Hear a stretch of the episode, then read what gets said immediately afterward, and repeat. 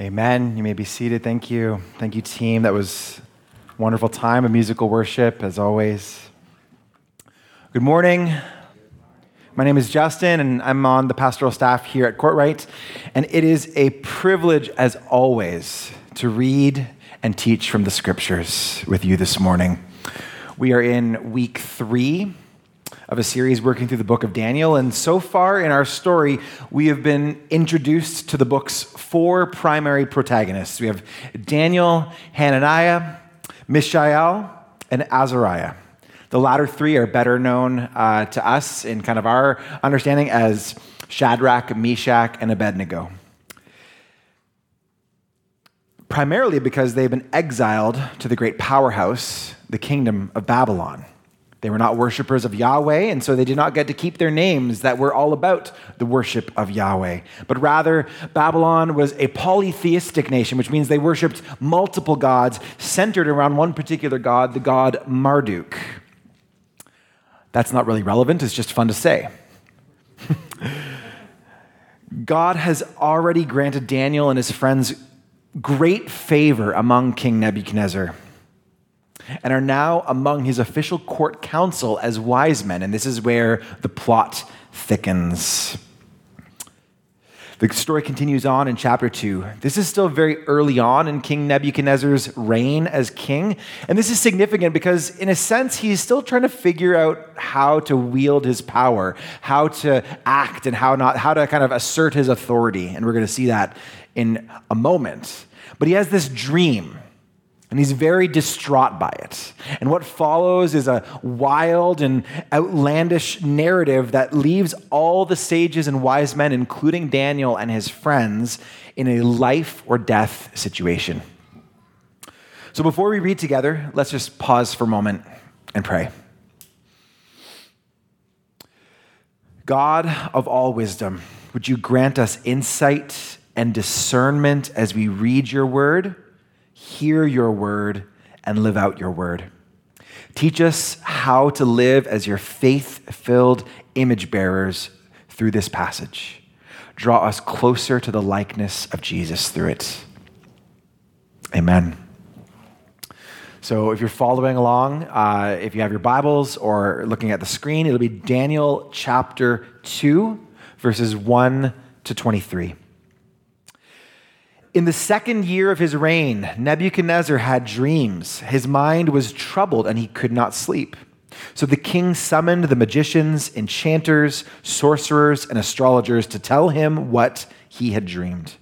When they came in and stood before the king, he said to them, I have had a dream that troubles me, and I want to know what it means.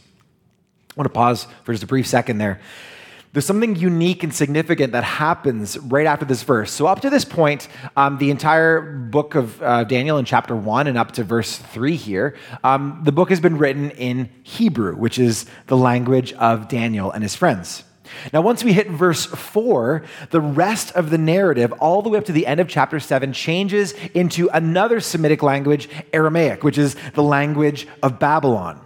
I believe this is significant. This is important. Um, you would never know this by, by reading it, obviously, because we're reading it in English. But this is a subtly important thing that happens. It's the language of the nation that Daniel and his friends and, and many others have been exiled to. In a way, it's the author's way of signaling to the exiled people that, hey, you're going to have to settle here a little bit. You're going to have to go and, and you know, lay some roots in this foundation. You see that in, in books like Jeremiah, where they talk about doing this very same thing. And one simple way to do that is to speak the language of the people that you are surrounded with. Verse 4 Then the astrologers answered the king May the king live forever. Tell your servants the dream, and we will interpret it. The king replies to the, to the astrologers This is what I have firmly decided. If you do not tell me what my dream was and interpret it, I will have you cut into pieces and your house turned into piles of rubble. Nice guy. But if you tell me the dream and explain it, you will receive from me gifts and rewards and great honor. So tell me the dream and interpret it for me.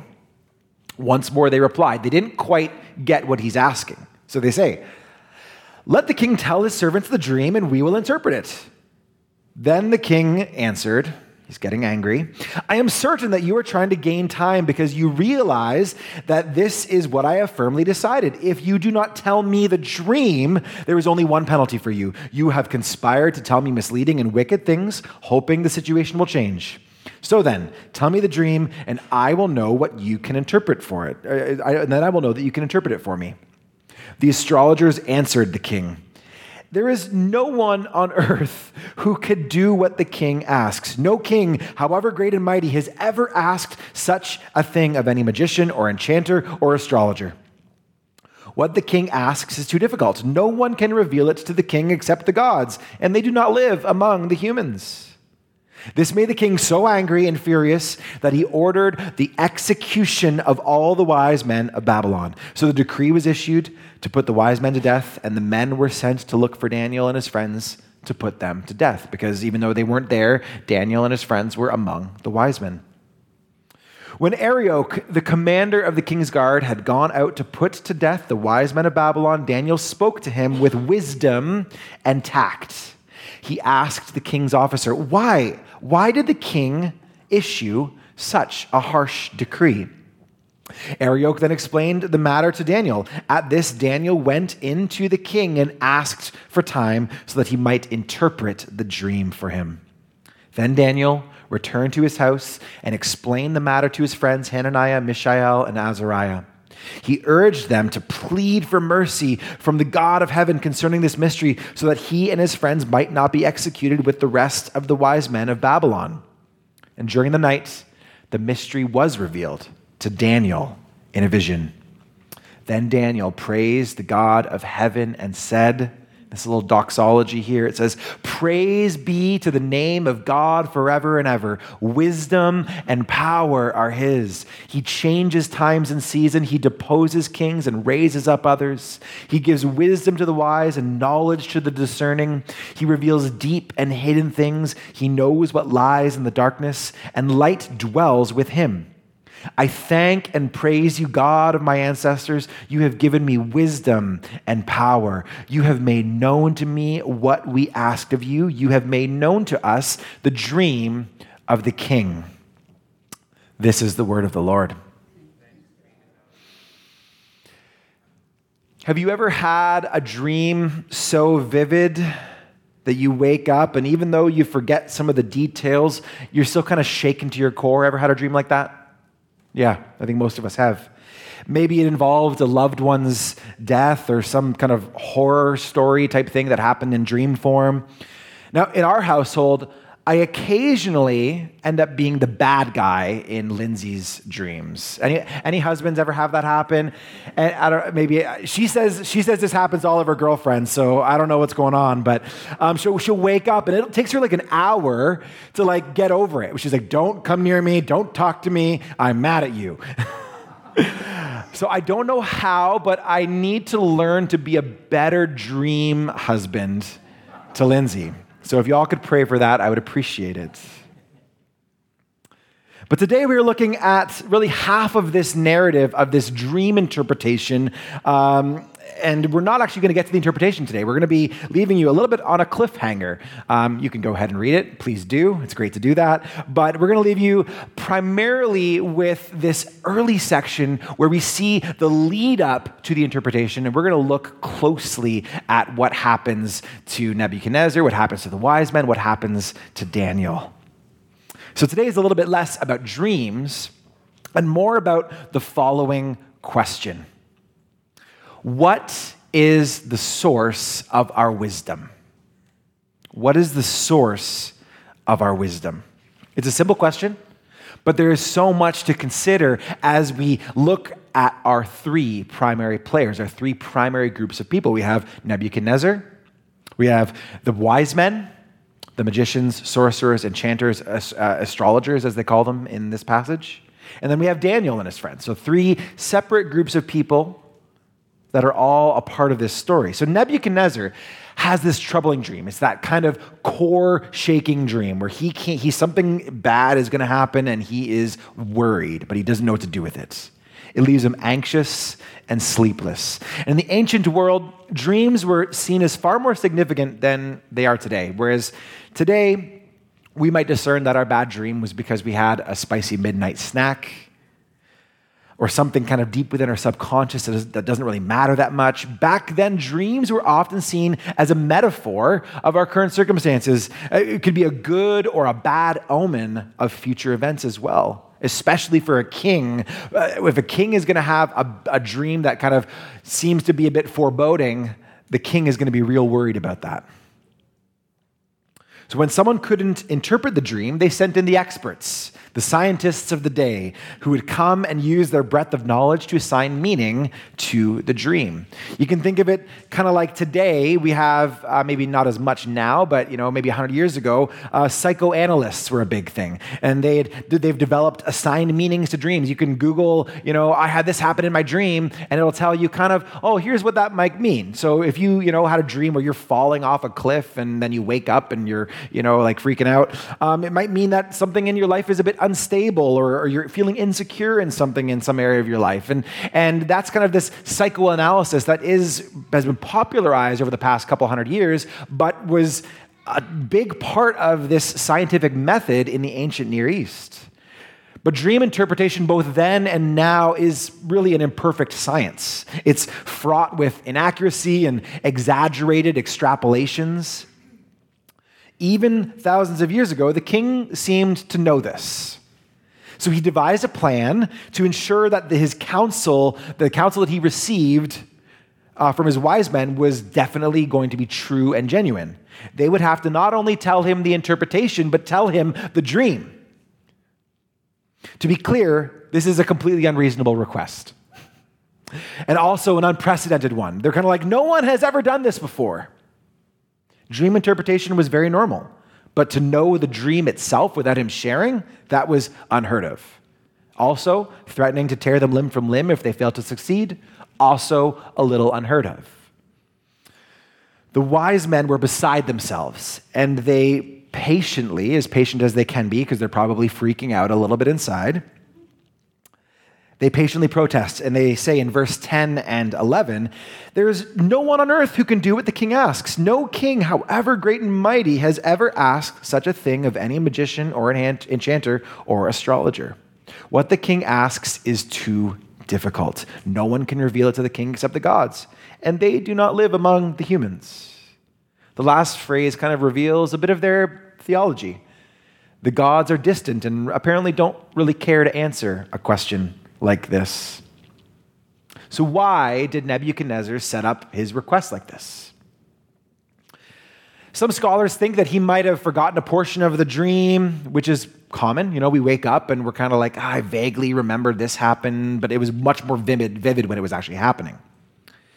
Others think it was simply a clever way to weed out kind of the charlatans, the fakes, the frauds from the mix, from the midst. In all reality, it may have been a combination of both of those. Nebuchadnezzar, like all of us, likely forgot parts of his dreams, and he felt like this was really important. And he needed to know for sure who the real diviners are so that there can be no mistake about what this dream meant. There's also this sense in which he knows, which he knows for sure that this is an unreasonable request. He's, it's not like he's, you know, sitting there being like, "This is this makes sense."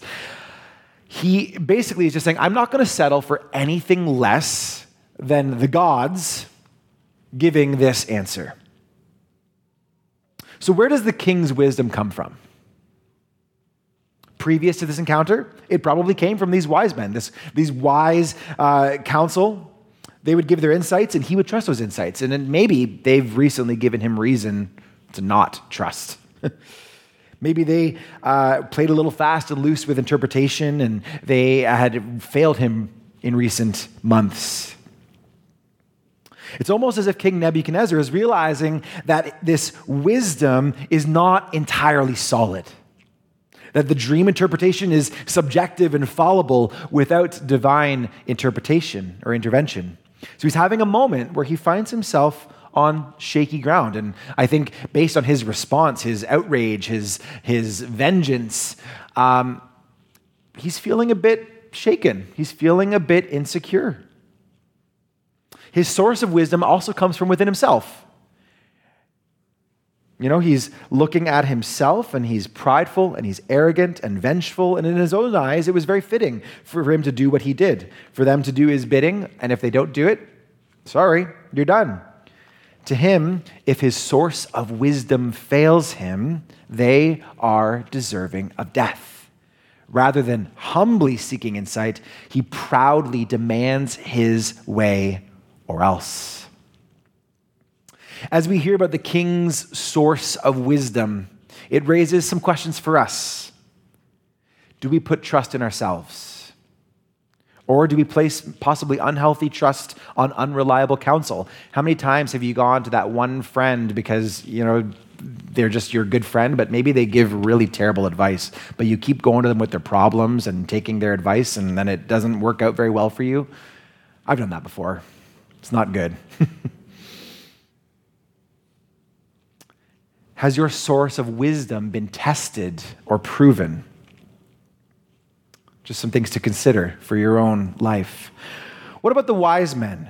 What they call the magicians, the enchanters, the sorcerers, the astrologers. Again, it's important to consider the role of these, uh, these ancient wise men. They were, in many ways, the scientists of the day. It's easy to look back, you know, at this now and kind of scoff but these guys had a lot of influence. They had a lot of clout, and for good reason. They were skilled at looking for signs in the stars.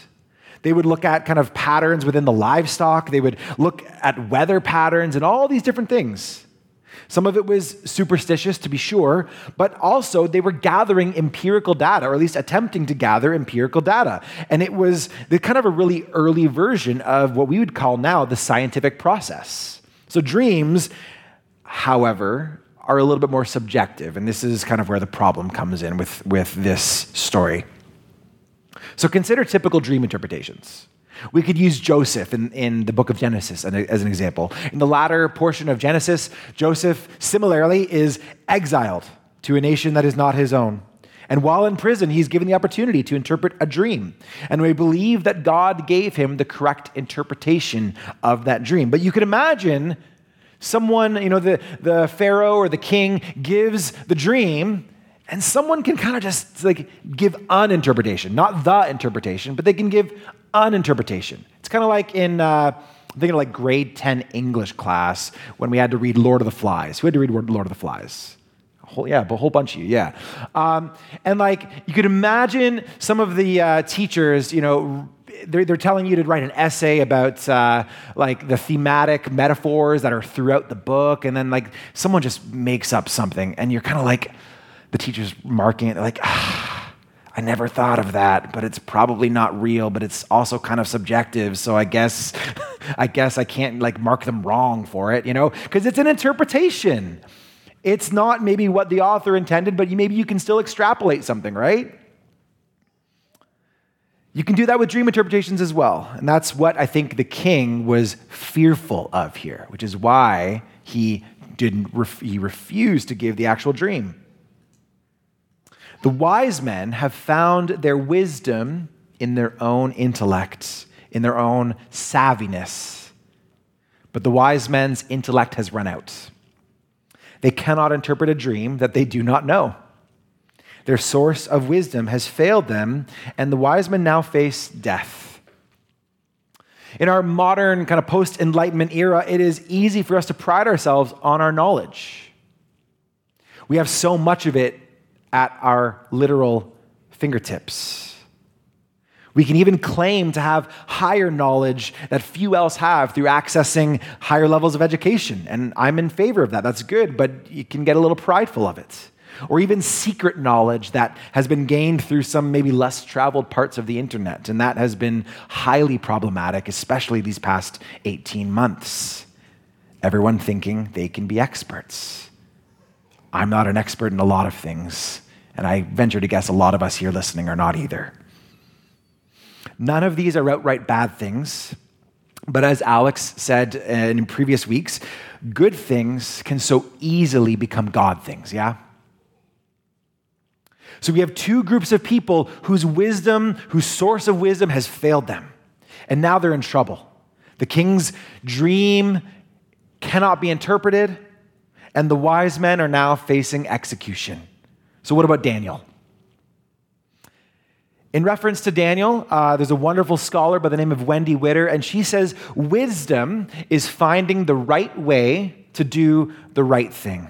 Wisdom is finding the right way to do the right thing. And that is precisely at the heart of the matter throughout, the, throughout much of the book of Daniel, and especially here.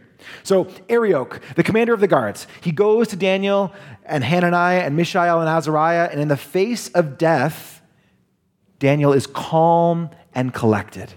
He asks a question. It's a good question. It's an important question. He says, Why is the king acting like this? Why has the king issued such a harsh decree? But more important than the question itself is how he asks the question. It says in verse 14 that he asked the question with wisdom and tact.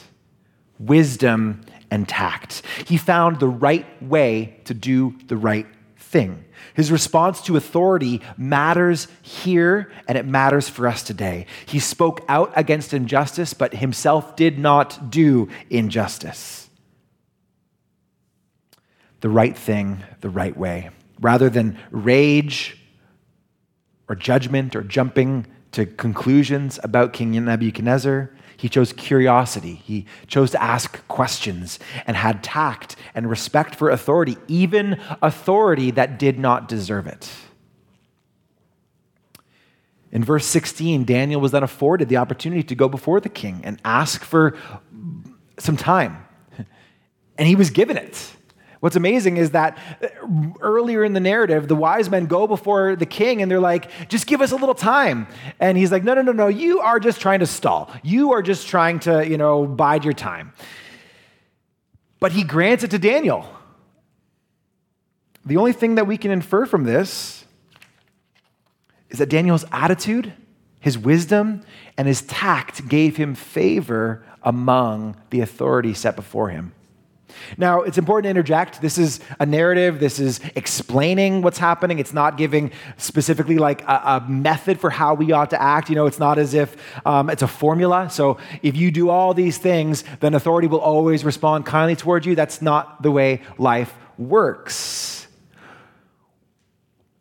We'll see that in the following chapters. that that is not always the way it works, even in the book of Daniel. Using wisdom and tact is not some utilitarian means to an end, but rather it is faithful living, what God's people are called to. We are called to faithfulness. We are called to entrust God to our circumstances, regardless of the outcome. Amen? But here in this circumstance, God grants Daniel favor. So, what does he do with what he's been granted? What is the first thing that Daniel does? He runs back to his house and he prays. Daniel's source of wisdom is God. For him, fidelity to God matters above all else. But Daniel also trusted his friends. In verse 17 and 18, we see Daniel, Hananiah, Mishael, and Azariah. They come together to commit themselves to prayer. They get on their knees and they pray for mercy. They plead with God for God to reveal the dream to Daniel and they then just entrust it. And they go to bed. and in the middle of the night, in the 11th hour, so to speak, the mystery is revealed to Daniel. Now, there's a lot for us to consider here with respect to Daniel and his friend's approach. You know, Daniel had been given this gift of, of wisdom and understanding. We see that in chapter one. But he did not do this work by himself. This is critical. He knew that he needed God first and foremost, and the people of God to surround him in prayer and to give him insight. What an incredible consideration for our own life. Gifting can really easily run away from us. When someone is highly gifted in something, it can be really easy to go it alone, just to do your own thing to trust oneself and the gift rather than the giver of the gift. It's been one of the blessings at Courtright here is having so many people that are gifted in so many, so many areas and to utilize that collectively. It's not just one person. Even our sermon planning is done in, uh, in concert with Alex and myself and Allison. And it's really beautiful the way that we get to support each other, pray for each other, and give each other insights because God has wired us all differently. But when someone goes it alone, it can be disastrous, especially in the community of God's people, where we're all called to have roles to play. No one is more important than the other. It says in 1 Corinthians chapter 12 that the eye can't say to the hand, I don't need you. Every part needs one another. Daniel knew this. Daniel knew that he needed his fellow worshippers of Yahweh to support him. Yes, God revealed the mystery to Daniel. But behind every gift of prophecy, of dream interpretation, and knowledge is community. That's the bedrock. So God reveals the mystery of Nebuchadnezzar's dream to Daniel. And how does Daniel respond? Does he run to the king immediately to tell him? We haven't gotten there yet. Does he gloat over the other sages, kind of saying, Ha ha, I've got it, and you guys don't? No, he doesn't do either of those things. What is the first thing that him and his friends do? They praise. They praise with this beautiful doxology that I want to read again because it's just, I, it's poetry. It's wonderful. It says, Praise be to the name of God forever and ever. Wisdom and power are His. That's important. Wisdom and power are His. He changes times and season. He deposes kings and raises up others. He gives wisdom to the wise and knowledge to the discerning. He reveals deep and hidden things. He knows what lies in the darkness, and light dwells with him. I thank and praise you, God of my ancestors. You have given me wisdom and power. You have made known to me what we have asked of you. You have made known to us the dream of the king. So he gives all the glory, all the honor, all the praise to God. He recognizes that none of this is possible without God. All of it is a gift. The central point of this first section of Daniel 2 is that what Nebuchadnezzar was asking for is impossible. The diviners could not do it, Nebuchadnezzar could not do it, Daniel could not do it. But God, choosing Daniel as a vessel, reveals the mystery. The wisdom of Nebuchadnezzar and the diviners and sages were built on a precarious house of cards. The wisdom of God, however, is a firm foundation. So, can we then consider today where we draw our wisdom from? Where are you drawing your wisdom from? What sources? What are you reading and viewing that is informing and shaping your worldview? It matters today. It matters more than ever. But it's worth examining these things, not simply in silos, alone on your phone or tablet or computer, but in community and with God's help. I realize we're being left on a little bit of a cliffhanger this week. And again, I would encourage you to go ahead and read and see what happens in the story. God has revealed the mystery of the dream to Daniel, and him and his friends praise God together. But we're going to have to wait not just next week because it's Thanksgiving. We're doing a one off, and Allison will be unpacking the rest of the week after. But in that waiting, what we're going to do in just a moment, for those of us in person here, is we're going to be able to come to the table and experience the power of the cross. We are reminded that, like the wise men and sages, and similar to Daniel and his friends, we are dead in our sins until God reveals the mystery of Jesus. There are so many sources of wisdom for us to put our hope in these days in political figures, in experts, in ourselves. But true wisdom is when we look beyond ourselves and in the temporal, and we turn our eyes upon Jesus, who is our truest and greatest source of wisdom. As we close, I want to read these words from 1 Corinthians chapter 1. These be a familiar passage to some of us, but it really solidifies this. For the message of the cross is, it says it's not wisdom, it says it's foolishness to those who are perishing. But to us who are being saved, it is the power of God. For it is written, I will destroy the wisdom of the wise, the intelligence of the intelligent I will frustrate. All of the sages and wise men and all of these people, they can only bring so much to the table. Where is the wise person? Where is the teacher of the law? Where is the philosopher of this age? Has God not has not God made foolish the wisdom of the world? For since in the wisdom of God the world thought its wisdom did not know him, God was pleased through the foolishness of what was preached to save those who believe. Thank you, Lord, for this incredible truth. Thank you for teaching us what it is to be wise in your way. May you help us as we learn what it is to be wise. May you help us as we learn what it is to put our hope and trust fully in you. And now, as we come to the table for communion, would you meet us at the foot of the cross, a source of foolishness to the world, but our hope in this world and the next? Amen.